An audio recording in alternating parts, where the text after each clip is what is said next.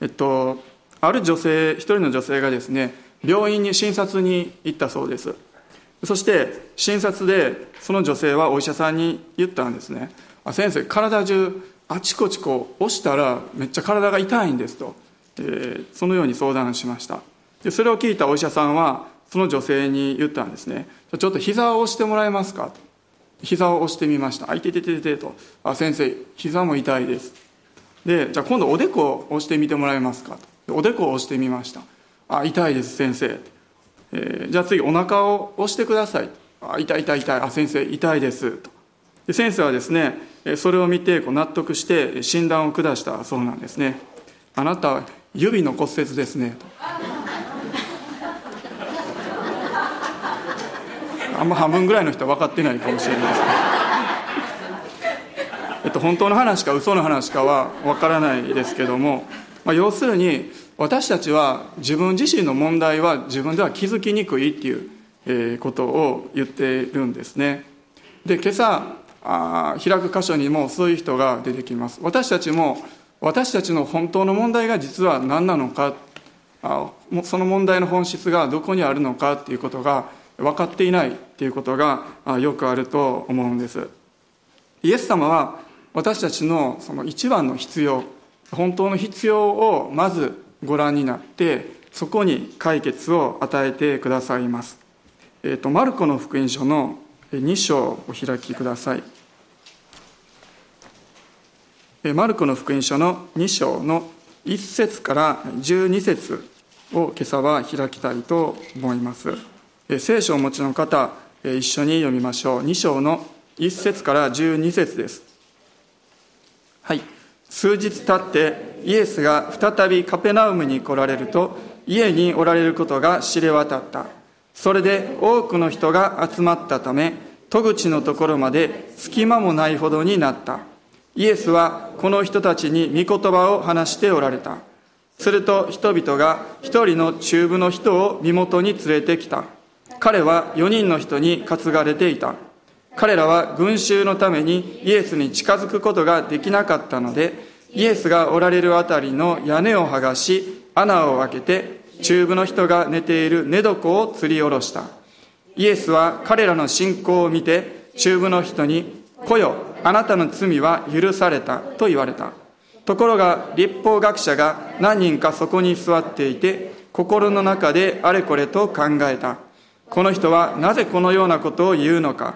神を冒涜している。神お一人の他に誰が罪を許すことができるだろうか。彼らが心の内でこのようにあれこれと考えているのをイエスはすぐにご自分の霊で見抜いて言われた。なぜあなた方は心の中でそんなことを考えているのか。中部の人にあなたの罪は許されたというのと起きて寝床を畳んで歩けというのとどちらが優しいか。しかし人の子が地上で罪を許す権威を持っていることをあなた方が知るためにそう言って中部の人に言われた。あなたに言う、起きなさい。寝床を担いで家に帰りなさい。すると彼は立ち上がり、すぐに寝床を担ぎ、皆の前を出て行った。それで皆は驚き、こんなことは未だかつて見たことがないと言って神をあがめた。マルコの福音書の手前の一章を見てみると、イエス様は悪霊を追い出したり、さまざまな病気を持っておられる方をこう癒したりなさいました。そして特に一章の後半では、サラートの人を癒したんですね。そして癒しを行った後にイエス様はその癒しを受けた人に言ったんです。誰にも話さないようにしなさいと。黙っていなさいとイエス様は言われました。まあおそらくですけれども、イエス様は自分についてのいろんな噂ですね。不必要な何かこう尾ひれがついたような噂が広まって混乱するのを恐れていたのかもしれないんですね。特にサラワトから癒されるもうかなり大きなインパクトのある出来事だったのでいろんな思いを持った人癒してほしい、えー、こんな病気があるとか、まあ、ただ単に、えー、ちょっと珍しくて見に行きたいどんな顔をしてる人だろうまあ、いろんな人がやってきて、えー、混乱するのをイエス様は避けたいと思っていたのかもしれないです。ところがですね癒された彼は、まあ、多分嬉しさのあまりでしょうか我慢できずに自分が癒されたことをいろんな人に言い広めたんです。そしてその結果どうなったかというとイエス様はしばらくの間表立って町に入ることができなくなり町の外の人気のないところにとどまったとそのようにあるんですね。しかしそれにもかかわらずイエス様についての噂というものがもうどんどんどんどん広まっていったんです。そして人々がイエス様のもとにやってきました。それから数日後の話が今お読みした話ですけれどもイエス様はカペナウムという町に入って一つの家に入ってそこで御言葉を話しておられました。でするとですねあのいろんな癒しを行っている今話題のイエスという人があの家に入って話しているぞというそんな噂が広まって本当にたくさんの人がその家に押し寄せてきたんですね。もう玄関の戸口のところまで人でいっぱいになってしまった。もう身動きができないほど、そんな状態になってしまったんですね。そしてそこに4人の人に担がれた中部の人がやってきました。イエス様に癒してもらおうと思ってもちろんやってきた。連れてこられたんですね。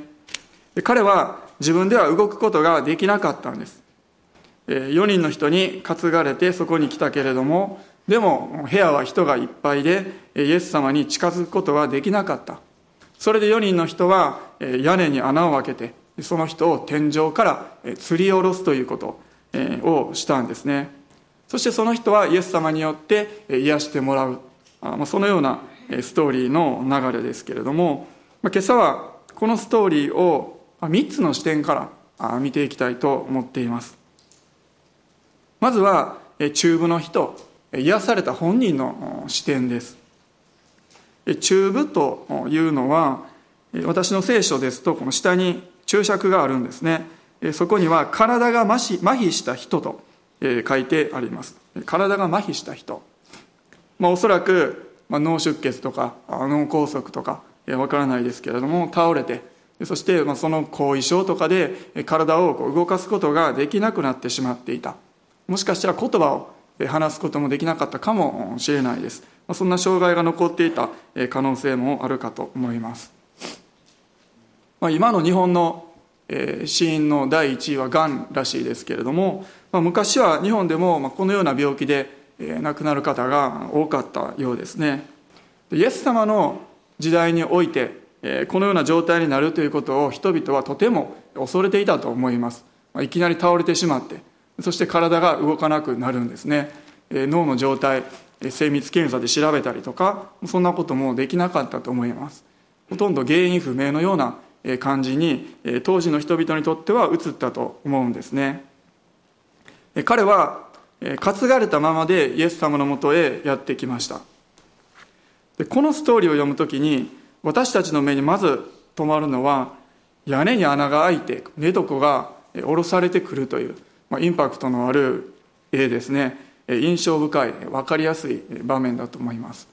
よく子供の絵本とか子供向けの紙芝居でも描かれるストーリーですよね。もし今ですねいきなりここに穴が開いて誰か降ろされてきたら皆さんびっくりすると思いますね。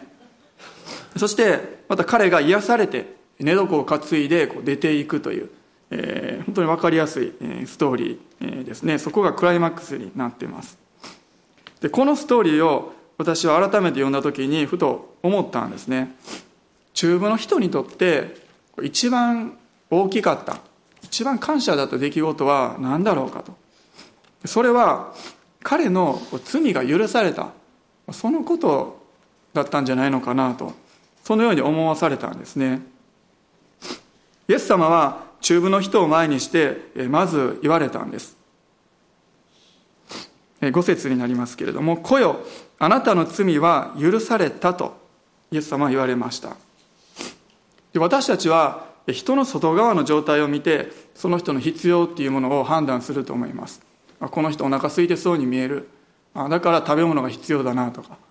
ちょっとボロボロの服着てるから新しい服が必要だな。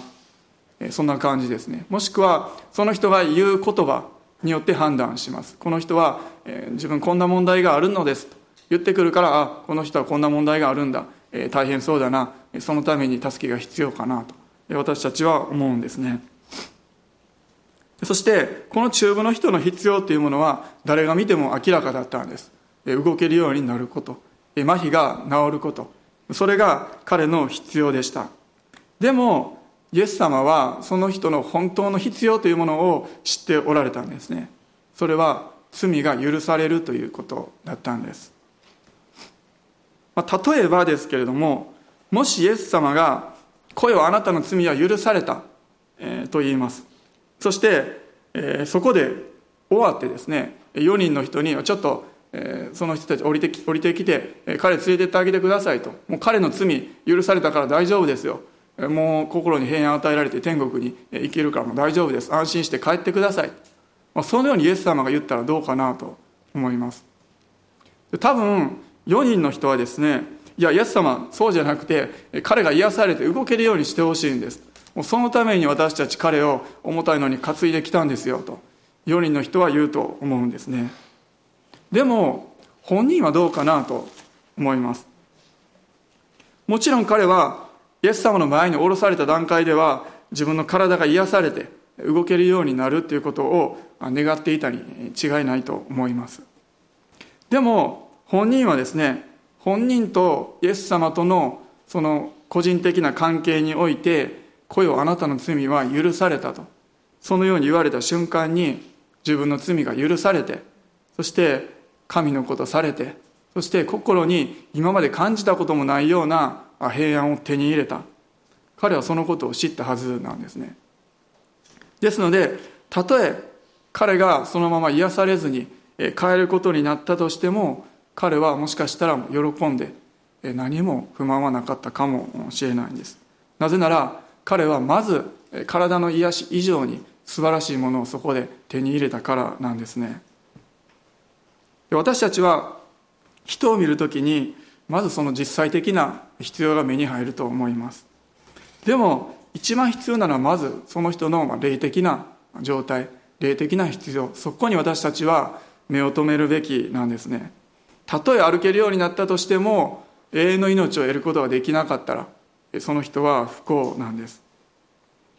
例えば誰かが皆さんのところに相談にやってきてそして私にはこんな問題があってこんな問題があってと言われます。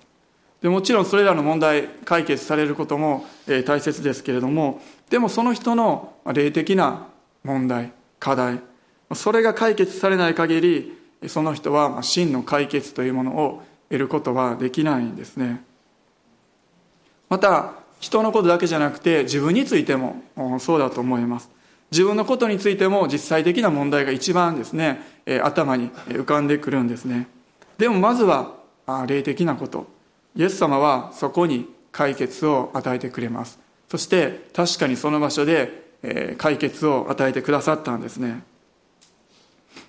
ファニー・クロスビーっていう方何度かお話ししていますけれども生まれて6週間で視力を失ってでも6000曲以上の賛美を作曲された女性がいます。彼女はですねあるインタビューであなたが盲目でなかったらよかったのにと思うことはありますかとそのように質問されたんです。でその質問に対して彼女はこう答えているんですね盲目であることの良い点は私が目にする最初の顔がイエス様のお顔だということですと。彼女はそのように答えたんですね。そして彼女は盲目であるがゆえにたくさんの素晴らしい賛美を作ることができてまたたくさんの人に大きな感動を与えることができている。神様からの計画が与えられている。そのことを感謝していますと言っていました。彼女は彼女の人生において一番大切なもの。それをすでに手に入れていたんですね。中部の人は「来よあなたの罪は許された」とイエス様が宣言された瞬間に許しを受け取ってまあ、まさしく文字通り神のことされたんですね。でもここでのイエス様の一番の目的というものは10節にあるんですけれども人の子が地上で罪を許す権威を持っていることをあなた方が知る。これがですね、イエス様の第一の目的だったんです。自分は罪を許す権威を持っている存在なんだということを知らせる。それがイエス様の目的だったんです。ですので、まず、来よ、あなたの罪は許されたと。実際にその権威をイエス様は行使されたんですね。でもですね、彼の罪が許された。そのことというのは、彼女の、彼の内側、心の中で起こったこともちろんそうなので周りの人は何もわからないんですね、え急に彼の何か雰囲気がパッと、えー、変わって光り輝いたわけではないんですね。もちろん本人はですね自分の心の動き平安を得たということを通してあ罪許された。このお方は本当に言葉だけじゃなくて罪を許すことができるお方なんだということを本人は分かったと思うんです。でもイエス様はですね罪の許しというものが本当に起こったんだ。見えていないけれども本当に起こったんだっていうことを周りにも知らせる必要があったんです。なのでイエス様は肉体的な癒しも行ってそれを通して彼の罪が本当に許されているんだ。私にはそのような権威が与えられているんだ。ということを明らかにしようとされたんです。もちろん彼の実際的な生活その助けそれに応えたいというイエス様のこう同情というか憐れみ愛それもありました。このストーリーっていうのは4つの福音書のうち3つに出てきます。マタイ、マルコ、ルカの3つに出てくるとても有名なそしてまたとても重要な話ということができます。なぜならイエス様が自分がこの地上に来た目的罪を許すためにやってきたんだっていうことをもう明らかに示している出来事だったからなんですね。まずこのストーリーにおいて一つ気になることは中部の人は一体誰の信仰によって癒されただろうかなっていうことですね。4人の人に信仰があったのは間違いないと思います。わざわざ彼を担いでやってきてですね屋根に穴を開けて下ろすほどの行動を行ったんですね。もしかすると4人の1人だけがすごい信仰を持ってあとの3人はもういやいや従っていたのかもしれないですけれどもでもきっとこのイエスという人なら彼を癒すことができるだろうとそのような思いを持って彼らはやってきたんですね。でも本人はどうだったかなと思うんです。彼の罪が許された場面を見てみると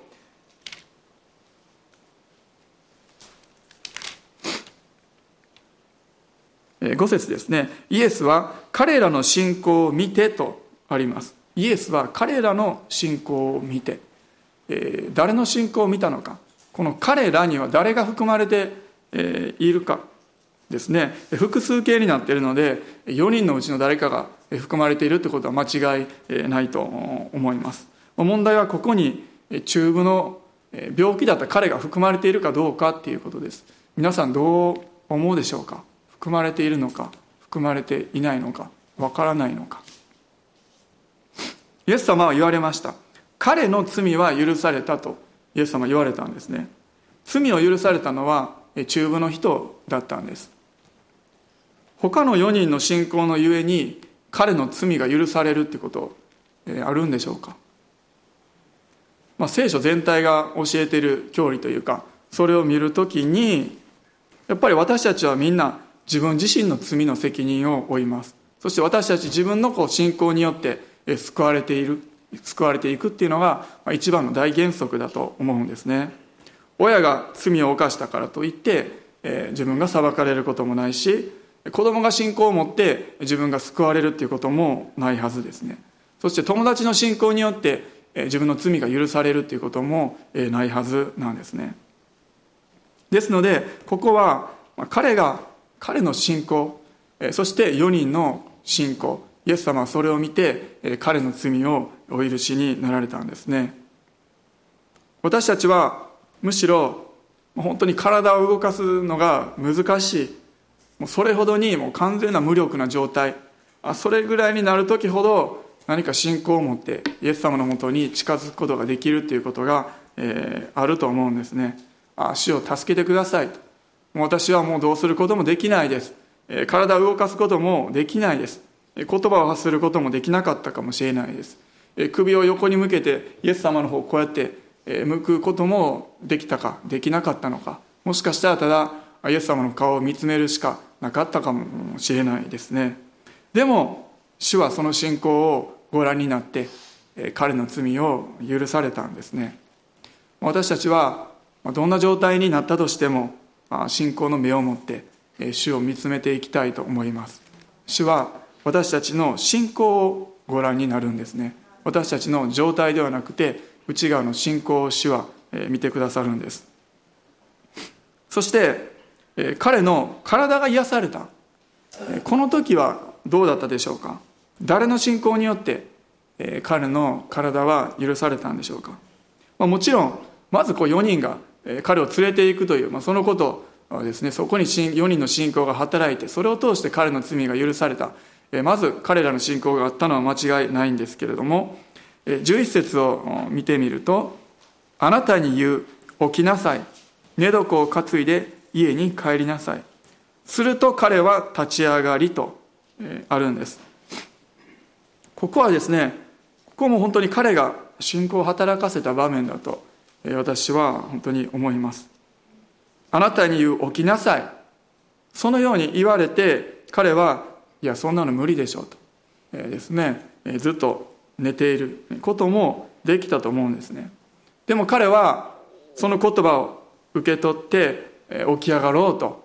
自分の意思を働かせて体を動かそうとした時に彼の全身に主の癒しの力が流れて彼は起き上がることができたんですね。神様は私たちを通して働きたいと願っておられます。でも私たちがその主の働きに合わされていきたいという思いを持ってそして意志を働かせて動き出す必要があるんですね。その時に主の本当に超自然的な働き力が流れていきます。神様は無理やり起こさせるようなことはしなかったんですね。私たちが起き上がろうとするときに主は力を与えてくださるんです。私たちが主に従うことを主は願っておられるんですね。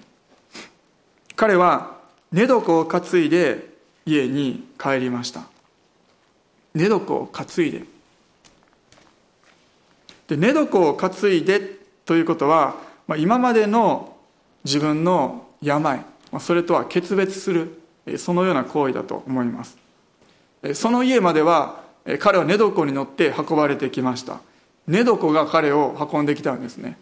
でも家を出る時彼は今度は寝床を自分が運んでいたんですね。寝床に運ばれてきた彼が寝床を運んでその家から出て行ったんです。私たちもイエス様に出会ってもはや何か周りの状況にこう支配されて状況がこう自分をこう持ち運んで導いていくそのような歩みではなくなったんですね。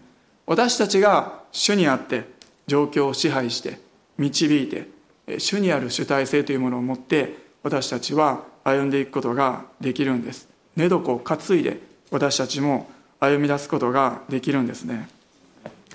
イエス様はあ言われました、えー、家に帰りなさいと言われたんですね。そしてすると彼は立ち上がり、えー、皆の前を出て行ったとあります。まあ、おそらくイエス様に言われた通り彼は家に帰ったことと思います、まあ、ちゃんと家に帰っていったんですね。今までと同じ自分の生活に彼は戻っていきました。でも癒された体で彼は帰っていったんですね。また新しい命、えー、新たな希望を持って彼は家に帰っていきました。罪許された。新しい姿で彼は帰っていったんですね。今朝私たちもそれぞれに寝床を担いでですねそれぞれの家に帰っていきたいと思います。寝床に乗せられてきたような人もいるかもしれないですけれどもいろんな意味においてですね。でもそれと同じ状態でここから変えるようにはなってほしくないなと思うんです。新しい命新しい本当に信仰新しくされてですねそれぞれのところに帰って新しい生活を始めていきたいと思います。次に注目したいのは、中部の人を担いできた4人の人です。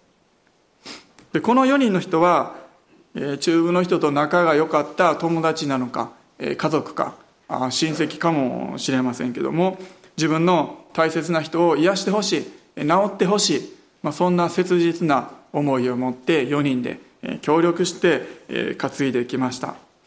でもですねやってきてみると人が家の外にまで溢れている。もうとてもじゃないけれどもイエス様のところまで人一人通るの難しいだろう。ましてや4人で人を担いでいくなんてちょっと難しい。彼らはそう思ったと思います。一体どうしようかな。このまま帰るしかないのかな。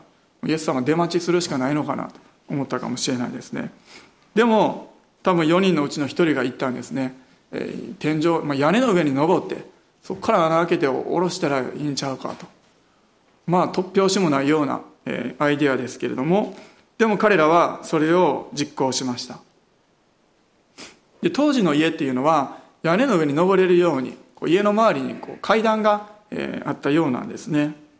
ですので彼らは人混みを避けながら4人あ ,4 人で担いで階段を上って屋根に登っていきました。まあその当時家では屋根の一部をですね取り外しやすいようにあえて作るっていうこともあったそうなんですね。板張りにしたりとか藪とか土とかですね作っておくってこともあったそうなんです。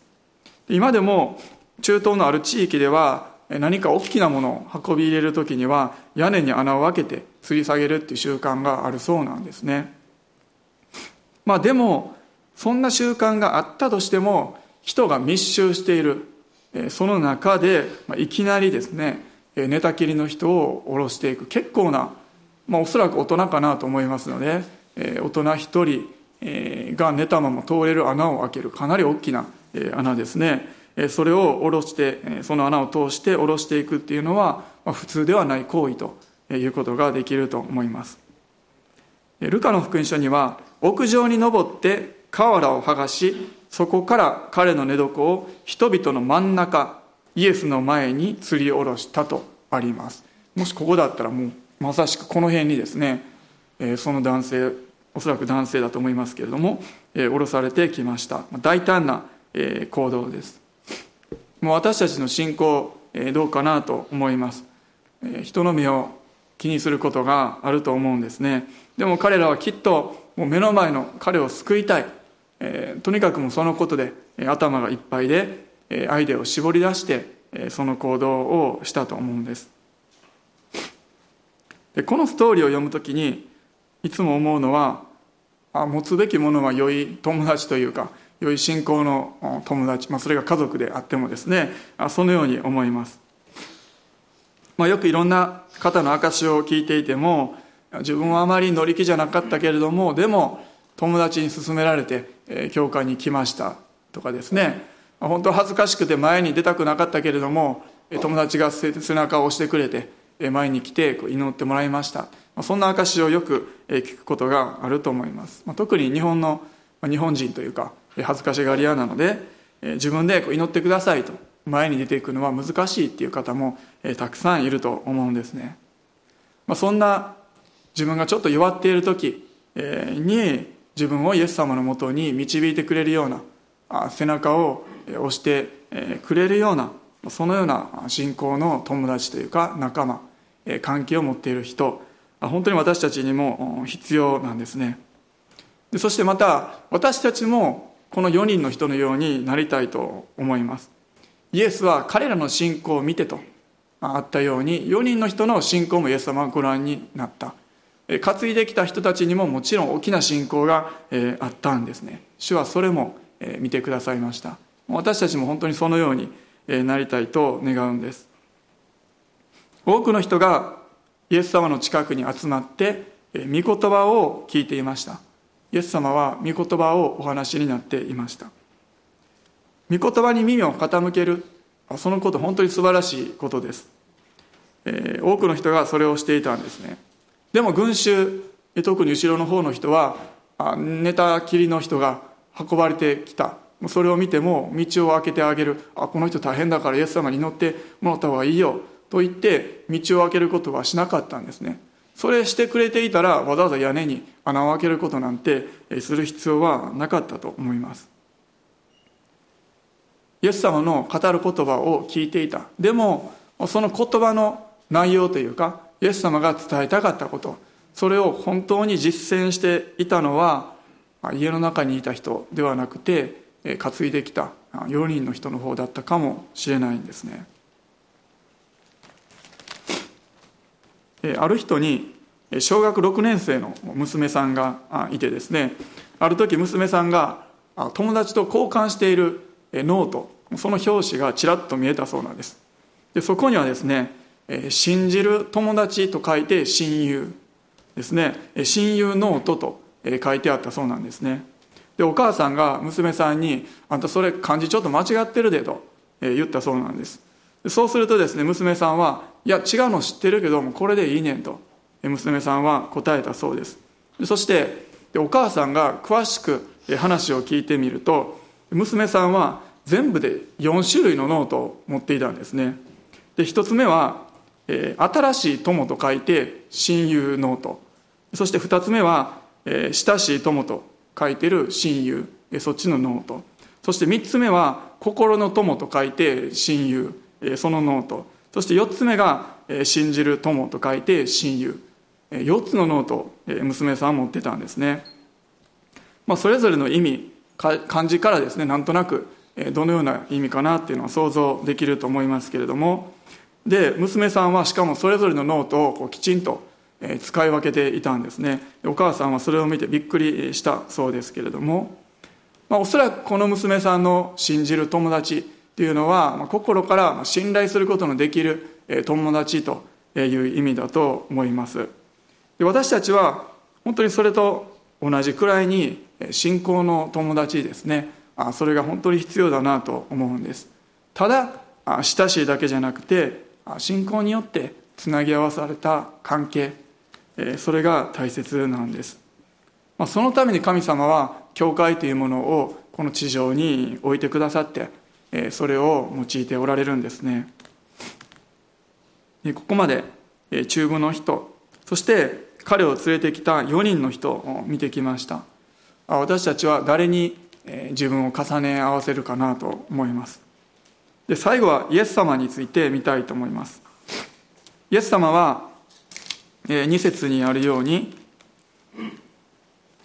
この人たちに御言葉を話しておられたとあります。御言葉を話している途中にいきなり屋根に穴が開いて人が降ろされてきたんですね。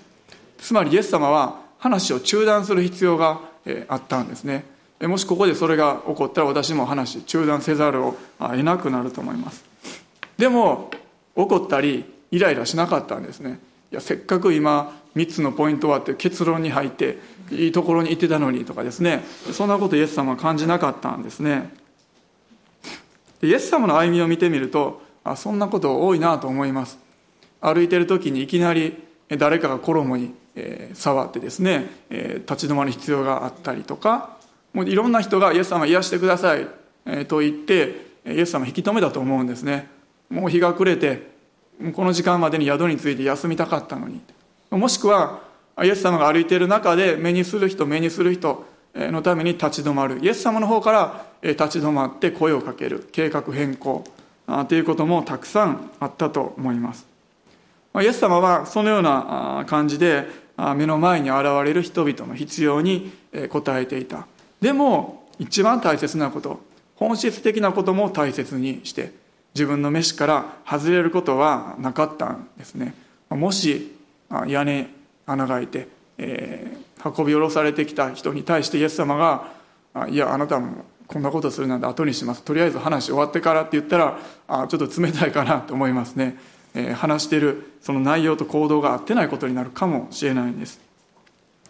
私たちは自分が何かをしている時になんかそれにこう目が行き過ぎてしまってですね本当に大切にすることを忘れてしまうっていうこともあるんですね。もしくは何か目の前の必要ばっかりそればっかりこう目に飛び込んでしまって本来、え、すべきこと本来の飯というものが分からなくなってしまうということもあります。でもイエス様はそのどちらでもなかったんですね。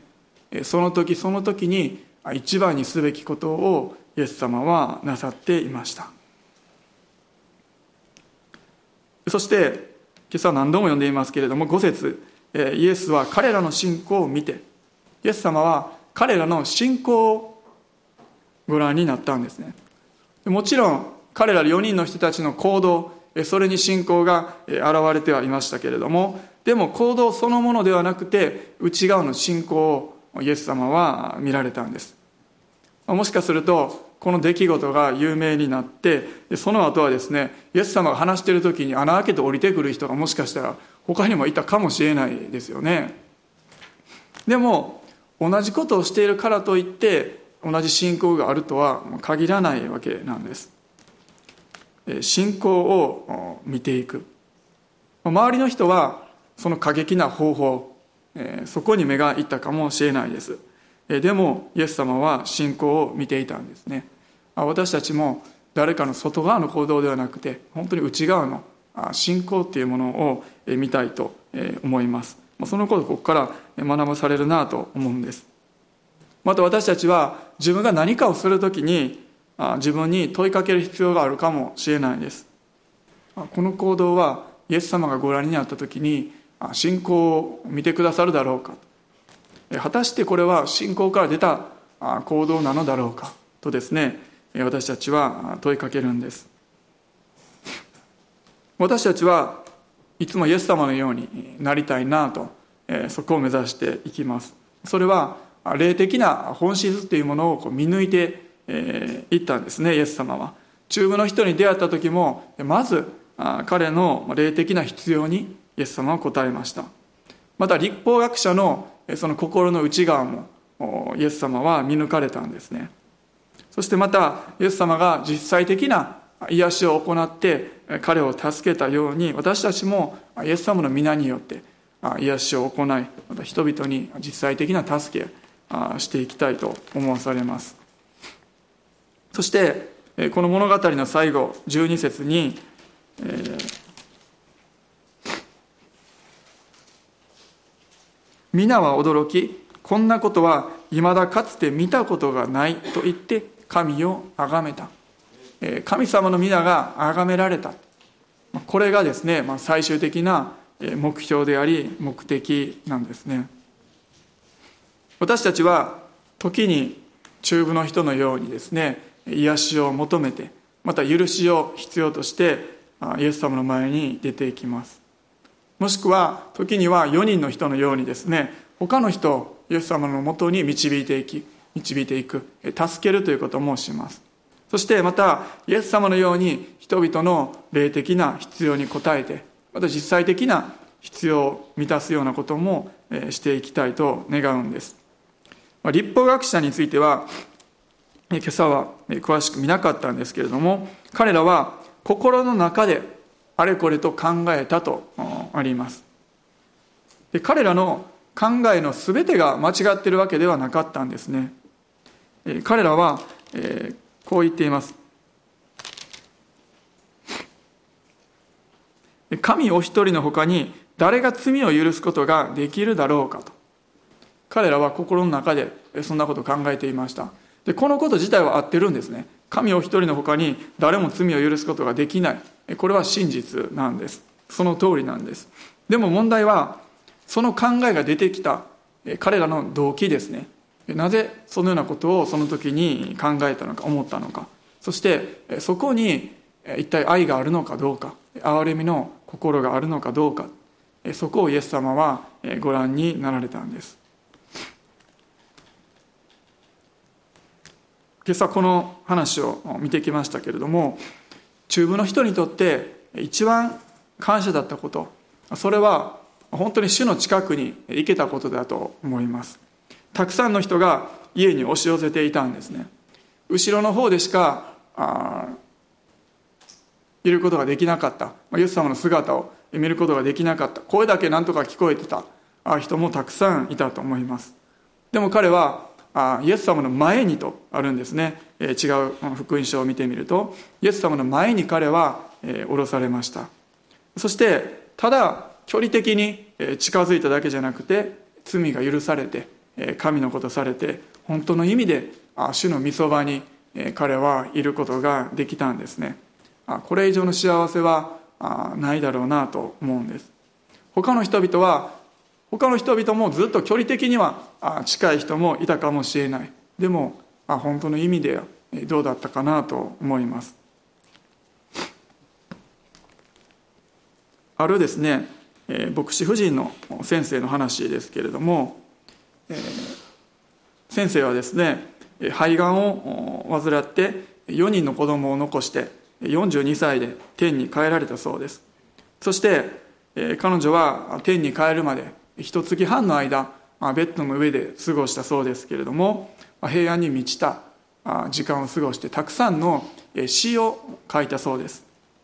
そしてその詩がたくさんの人の励ましになったそうなんですね。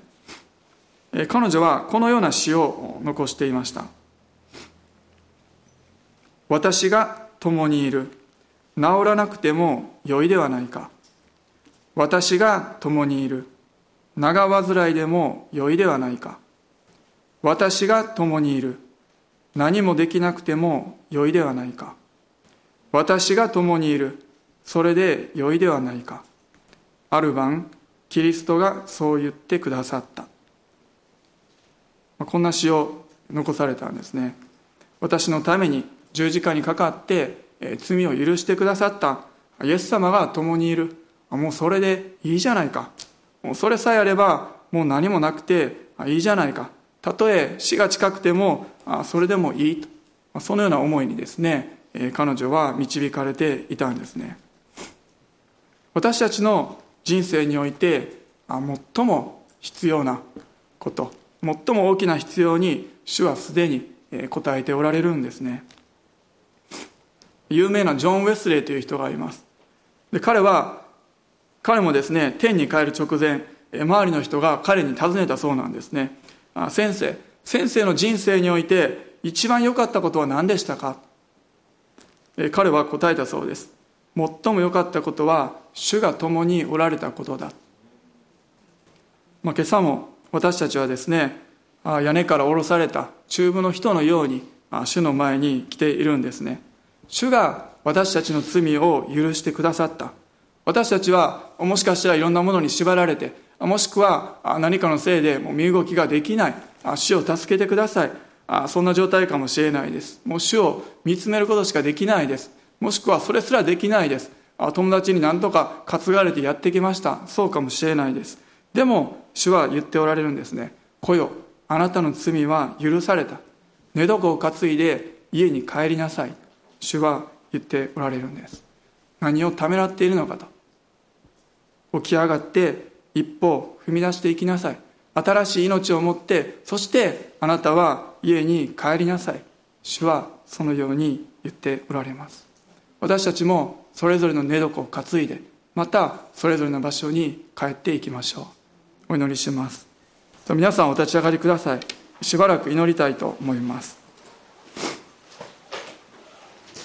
主が今朝もそして今日からもそして今までの私たちの歩み主が共にいてくださいました。主が十字架にかかってくださいました。そして主が私たちの罪を許してくださいました。私たちは時にたくさんのことを求めます。いろんな必要があります。あこうなったらいいのにな。このことどうなるだろうかと思います。でも主が共におられる。主が私たちの罪を許してくださった。このことにまず感謝したいと思います。そのことを思う時にあ他に何がいるだろうかと私たちは思わされるんです。カルバリの丘で十字架の上にイエス様がつけられて私たちの罪を背負って苦しんでくださった。これ以上のことが私たちにあるでしょうか。今朝もう一度あなたの見舞いに出ていきます。皆さんそれぞれしばらく祈っていきましょう。それぞれ声に出してですねイエス様に感謝を捧げていきたいと思います。ハレルヤ主よ。ハレルヤ。イエス様ありがとうございます。今朝も私たちはあなたの見舞いに出ていきます。ハレルヤ主ハレルヤ主ハレルヤ主主が私たちの罪を許してくださり来よと親しみを込めて呼んでくださることを本当にありがとうございます。ハレルヤハレルヤ主ハレルヤ主。ハレルヤ主。私たちの状況は本当にそれぞれにいろいろありますけれどもその中でも本当に主を見つめてまた主が私たちの本当に小さな信仰を見てくださることを心からありがとうございます。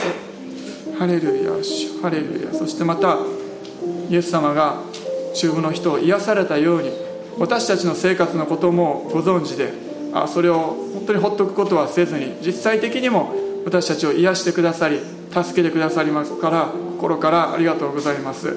どうかあなたが伸ばす手に私たちが本当に信仰を持って応えていくことができますように踏み出していくことができますように。ハレルヤ主イエス様ありがとうございます。ハレルヤ主ハレルヤ。ありがとうございます。一曲一緒に賛美したいと思います。